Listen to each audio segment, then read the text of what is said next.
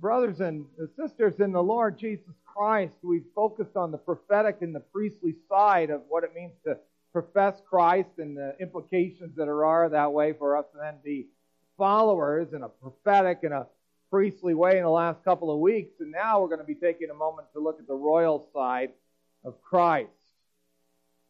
That's our focus this morning. And as we reflect on Christ as the eternal King, That'll be the first thing we'll look at. And then the royal call of Christians and boys and girls. I don't know how many times I'm going to say king today. I already said it twice.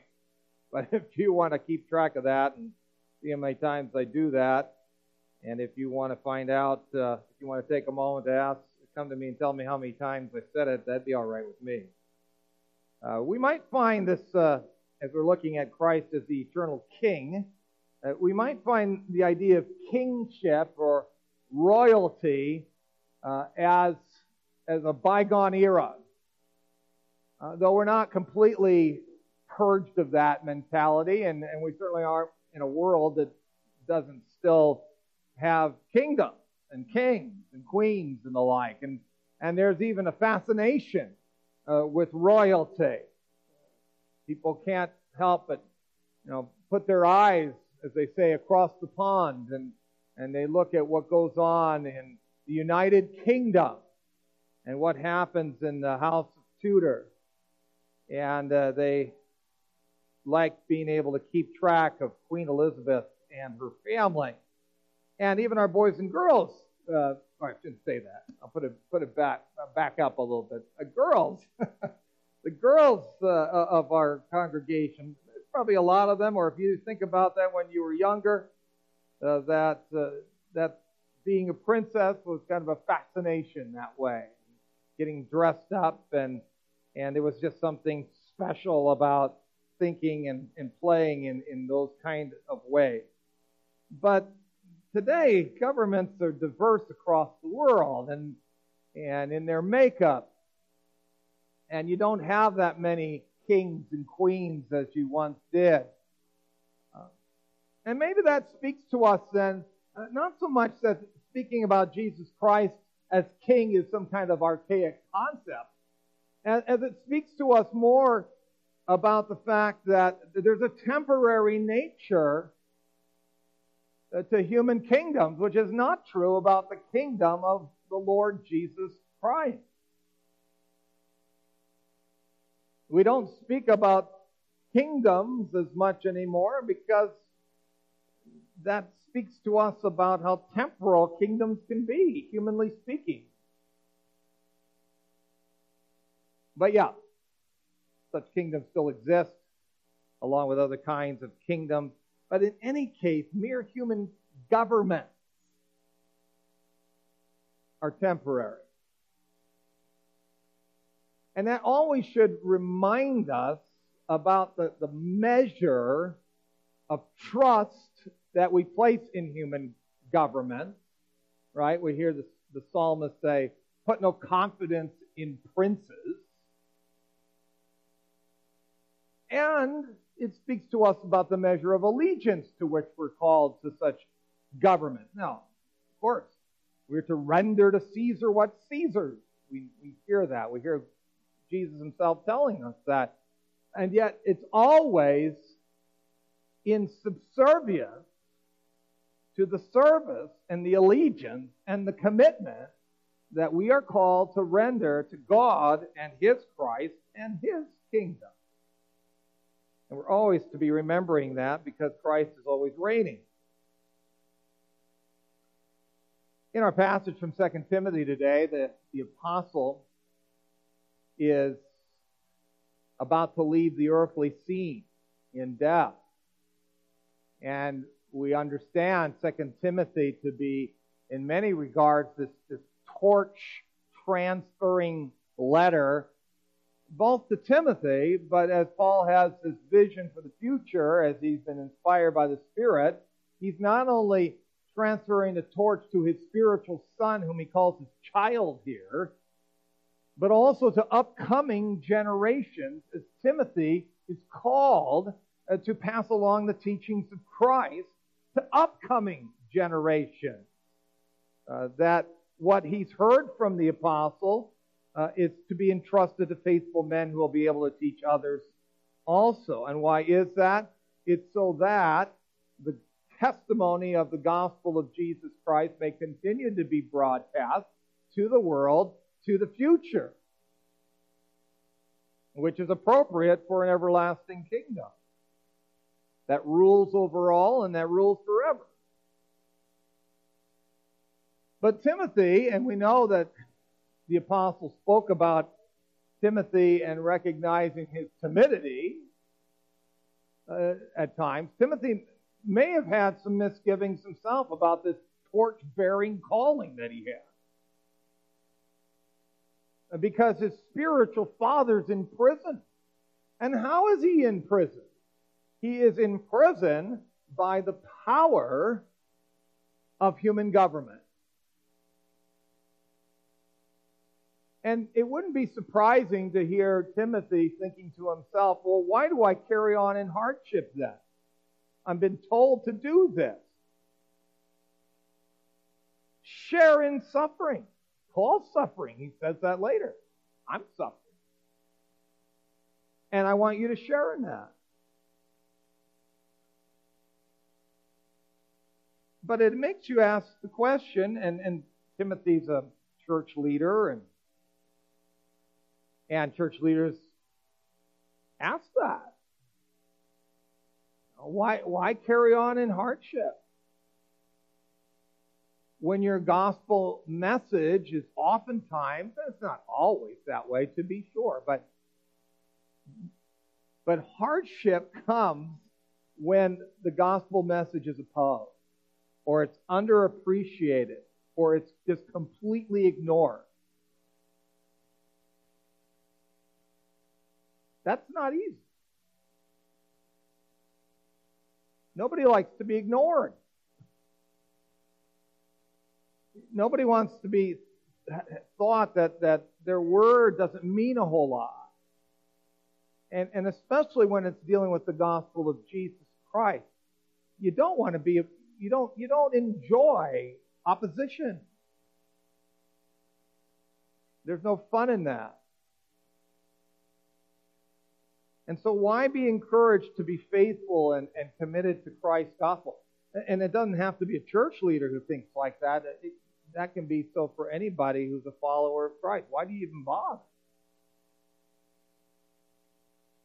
And yet, the apostle says, Be strengthened by the realities and the promises of the gospel, by the grace that is in Christ Jesus. Be strengthened by the grace that's in Christ Jesus. Be encouraged to keep going. Be encouraged to take another step. Be encouraged to endure for this Christ, for this gospel, for this cause. Put up with the hardship. Endure it. Including the calling to continue to teach this gospel beyond your generation to others who can carry on this work along with you and uh, to those who can do so when you're gone. It's worth, it's worth passing on. You know, when you're a, a parent or you're you're in a position of influence that way, you, you, always need to ask that question, right? I mean, what, what is it that you value that you want to pass along to your children? Well, this is something this gospel is being told to us from the Word of God that it is worth passing on and it is worth holding on. And the apostle is telling this spiritual child of his, uh, you can endure and will be faithful when you remember Jesus Christ raised from the dead of the seed of David. In other words, remember Christ, like our catechism says, as the eternal king. He's raised from the dead. He's from the seed of David. In other words, he's royal according to the promise that was given to David that you will have somebody sitting on your throne forever. He's the eternal king. He's always living. He's always reigning. Because Timothy, you know, when, when he's tempted to just forget about Christ that way, might be thinking that opposition to the cause of Christ by, by human kingdoms was greater than Christ. I mean, Paul's imprisoned after all. Not everybody always appreciated what he said, obviously. But those kingdoms come and go. Timothy might think that the, the word of the temporal king whom he could see was the final and sovereign word, and that the word of God and his Christ, who you couldn't see, would be bound by that word. But the apostle says that the word of human kingdoms is not the final word, and the passage tells us that the word of God is not bound.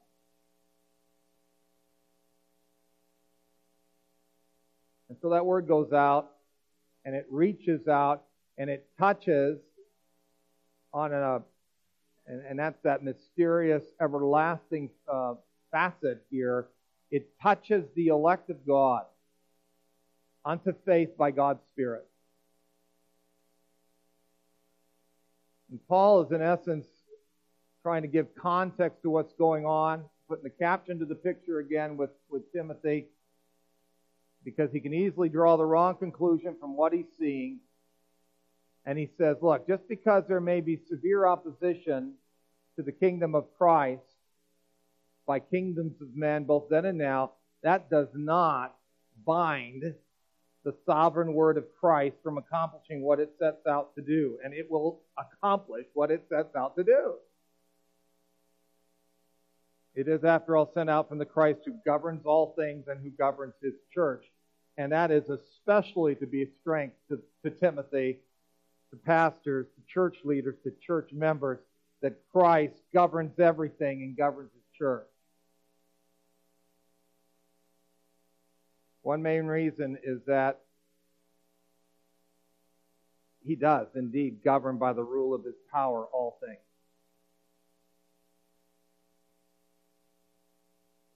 Don't talk about luck. Don't talk about chance. Nothing's happening by chance. Nothing's outside of the domain of Christ who has all authority.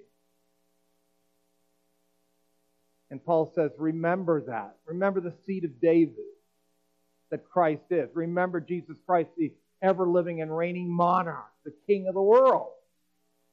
King of the world. Another main reason to remember Christ as, as King Timothy is for the decisions that you're going to make in the future and what you're going to, what's going to move you uh, ahead. Because Christ isn't only the King of the world, He's the King of the church and he governs his church and its members by his word and spirit. He governs, and in so governing, he's not putting shackles on people, he's bringing peace and order to them.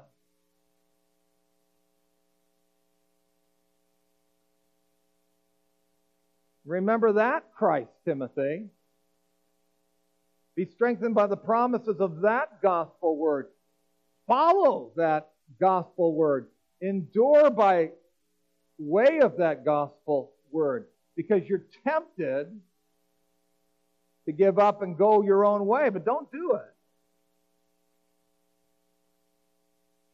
And so Paul is, is, is saying here, I, I want you to be consoled that Christ is always, always governing the entirety of the world but also that He is always governing you and the church by His Word and Spirit. He's consoling you and He's counseling you. Because He's always King of the world and He's always King of the church. And so you want to be consoled by the broader reign in the world by Christ and then you want to also be counseled by his narrower reign in the church. But he governs it all. And the Catechism reflects those biblical thoughts of Christ as King. And he does that so that so that our we have a firm path, and then we can know the path. He firms our path and, and He directs our path. As our eternal King, He governs us by His Word and Spirit as head of the church, but then He also defends and protects us in the freedom that He won for us as He is King of the world. King of the church, King of the world.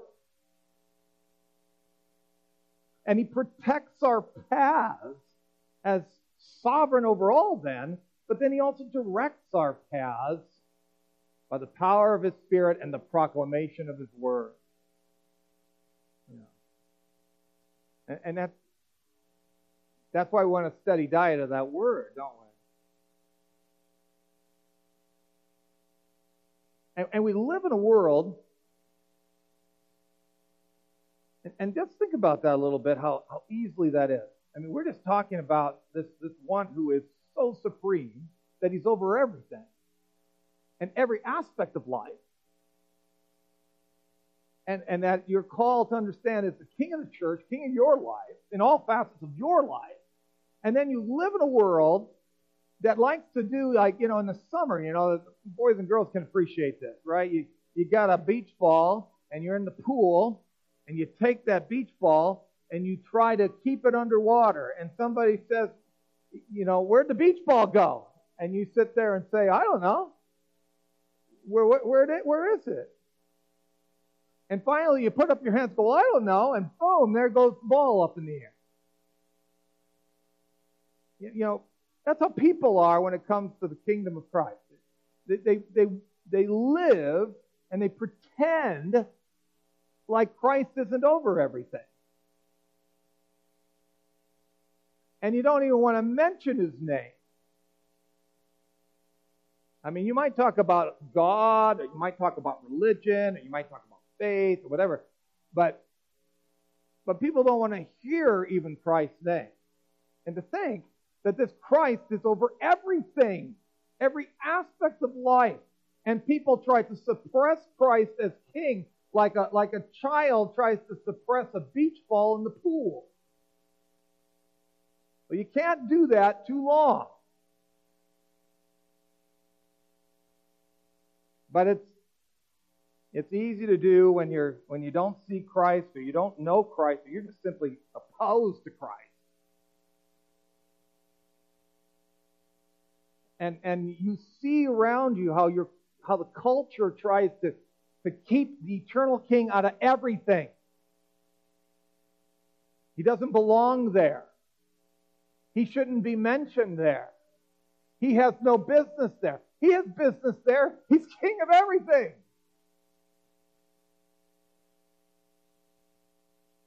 Who are we to say, keep out? Yeah. But as followers of Christ, we're tempted to forget him too, because that's what's going on, right? Let's just try to leave him out of the mind. And, and, and we're tempted to forget him too because we think he's forgotten us, especially when we're hurting and when we're lonely and when things don't go the way that they, that they ought to go or, or, or the way that we would have had them go. And then you're immersed in a world that acts as if Christ doesn't even exist, let alone is totally in charge of every part of life.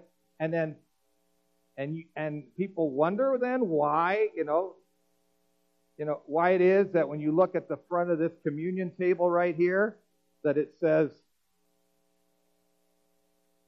this do in remembrance of me. Because we're we're so easily tempted to do what the world does and forget about Christ. When we do forget, we stop worshiping, right? Psalm 103. We hear that psalm all the time. Bless the Lord, O my soul, and all that is within me. Bless his holy name. Bless the Lord, O my soul. And forget not all his benefits. Because when you forget, you don't worship. When we forget Christ is King, our worship suffers, our behavior suffers. we serve someone else. We'll serve, but we'll serve somebody else. We forget who's worthy of praise. We forget who brought peace to our lives. We forget that his wondrous works are innumerable. We forget what will bring peace and order to our lives.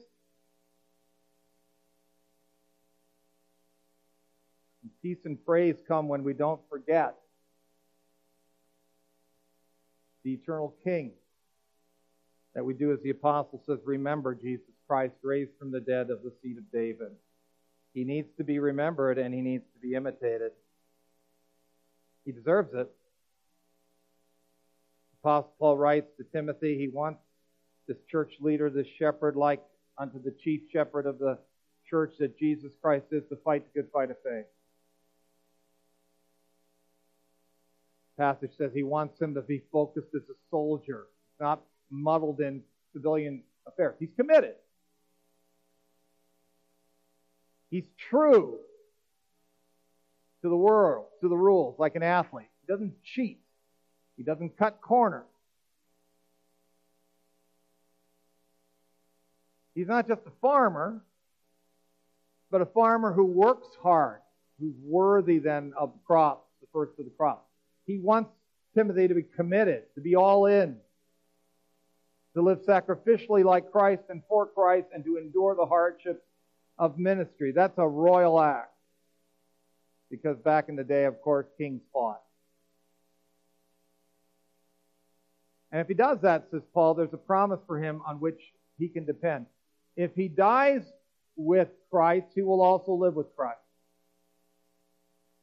If he endures he'll also reign with Christ. And so Timothy will, like Christ, remember, remember Christ, living, reigning, that's what Timothy will do. He'll live and he'll reign, just like Christ. Living and reigning, the living and reigning of Christ that is not only our hope and our light for today, but will reflect that life and that reign one day when the fight of faith is over. And so the fight of faith, which is that commitment to Christ in time, is a reflection of Christ the King who fought for his people to the point of the cross. And, and the fruit of the fight of faith in eternity, the eternal reign with Christ, is a reflection of Christ the eternal King. So, what are we fighting as viceroys of Christ then? Yeah, we're fighting hardship. We're fighting the temptations to deny Him. We're fighting the ways in which Christians are unjustly portrayed. We're fighting our own sinful selves. We're fighting our selfishness. We're fighting against worldly perspectives and the devil and all his house, only not with the weapons of war, but with the sword of the Spirit, which is the Word of God.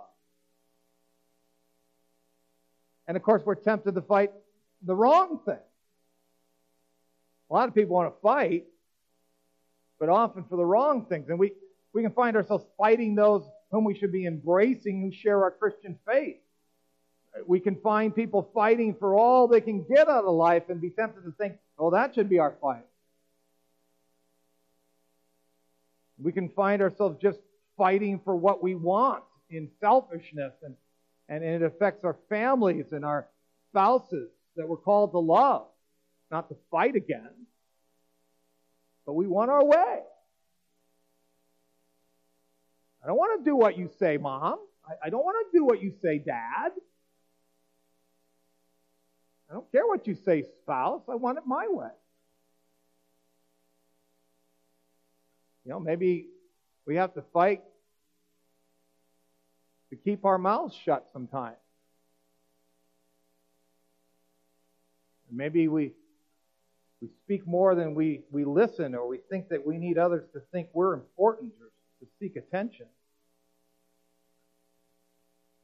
Sometimes you boys and girls that are in school or at home, you, why do you sometimes misbehave, especially if you're around a crowd? Because you want attention. We fight our lusts our pride. The idea that what matters the most is what I like, what I want, what I get. And when we're acting like that, we're acting like we're king. And we're forgetting who is. And we're taking his place instead of reflecting him and professing him. It's the wrong fight. And who knows where that battle will take you? Because it might look like you're not winning. Look at Paul. He did the right thing. He's in prison. You might do with less. You might have less attention. People might not be paying attention to you.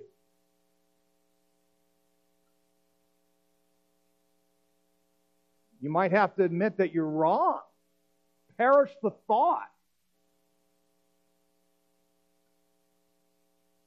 Wrong to others, wrong to God. We might even have to give up all that we have. Killed for Christ. That's what Paul was facing. That's what he's saying. If I die for him, I'll live for him. He's about to be poured out like a drink offering. Maybe it's just better to just deny him and to be faithless and, and forget the eternal king and give up the fight because why do I want to put up with that?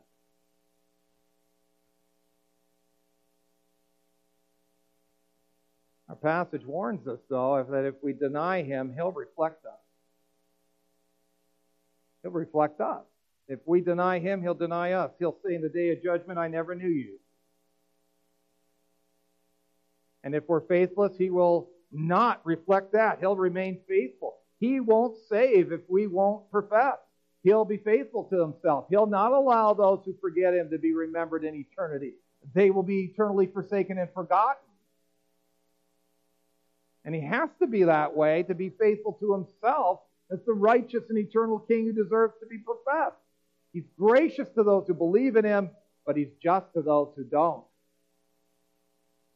And, and, and there's, there's just nothing that's worth that denial not opposition, not putting up with opposition, not putting up with uh, apathy, not putting up with uh, people thinking that whatever you have to say isn't worth hearing. The worth is found in professing this king.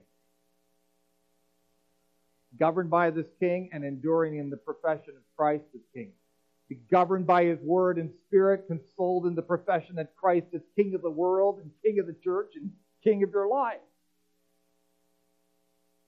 And be consoled by the power of his rule and be consoled by the power of his grace and direction. His king, his kingdom trumps all others. Profess Christ the eternal king as one of his followers and be royally committed to him. He lives and reigns forever. And what good news that is for the believer in Christ, even the, the believer himself. And one day, too, you'll, you'll live and reign forever. And that's good news, too. Amen. Let's pray.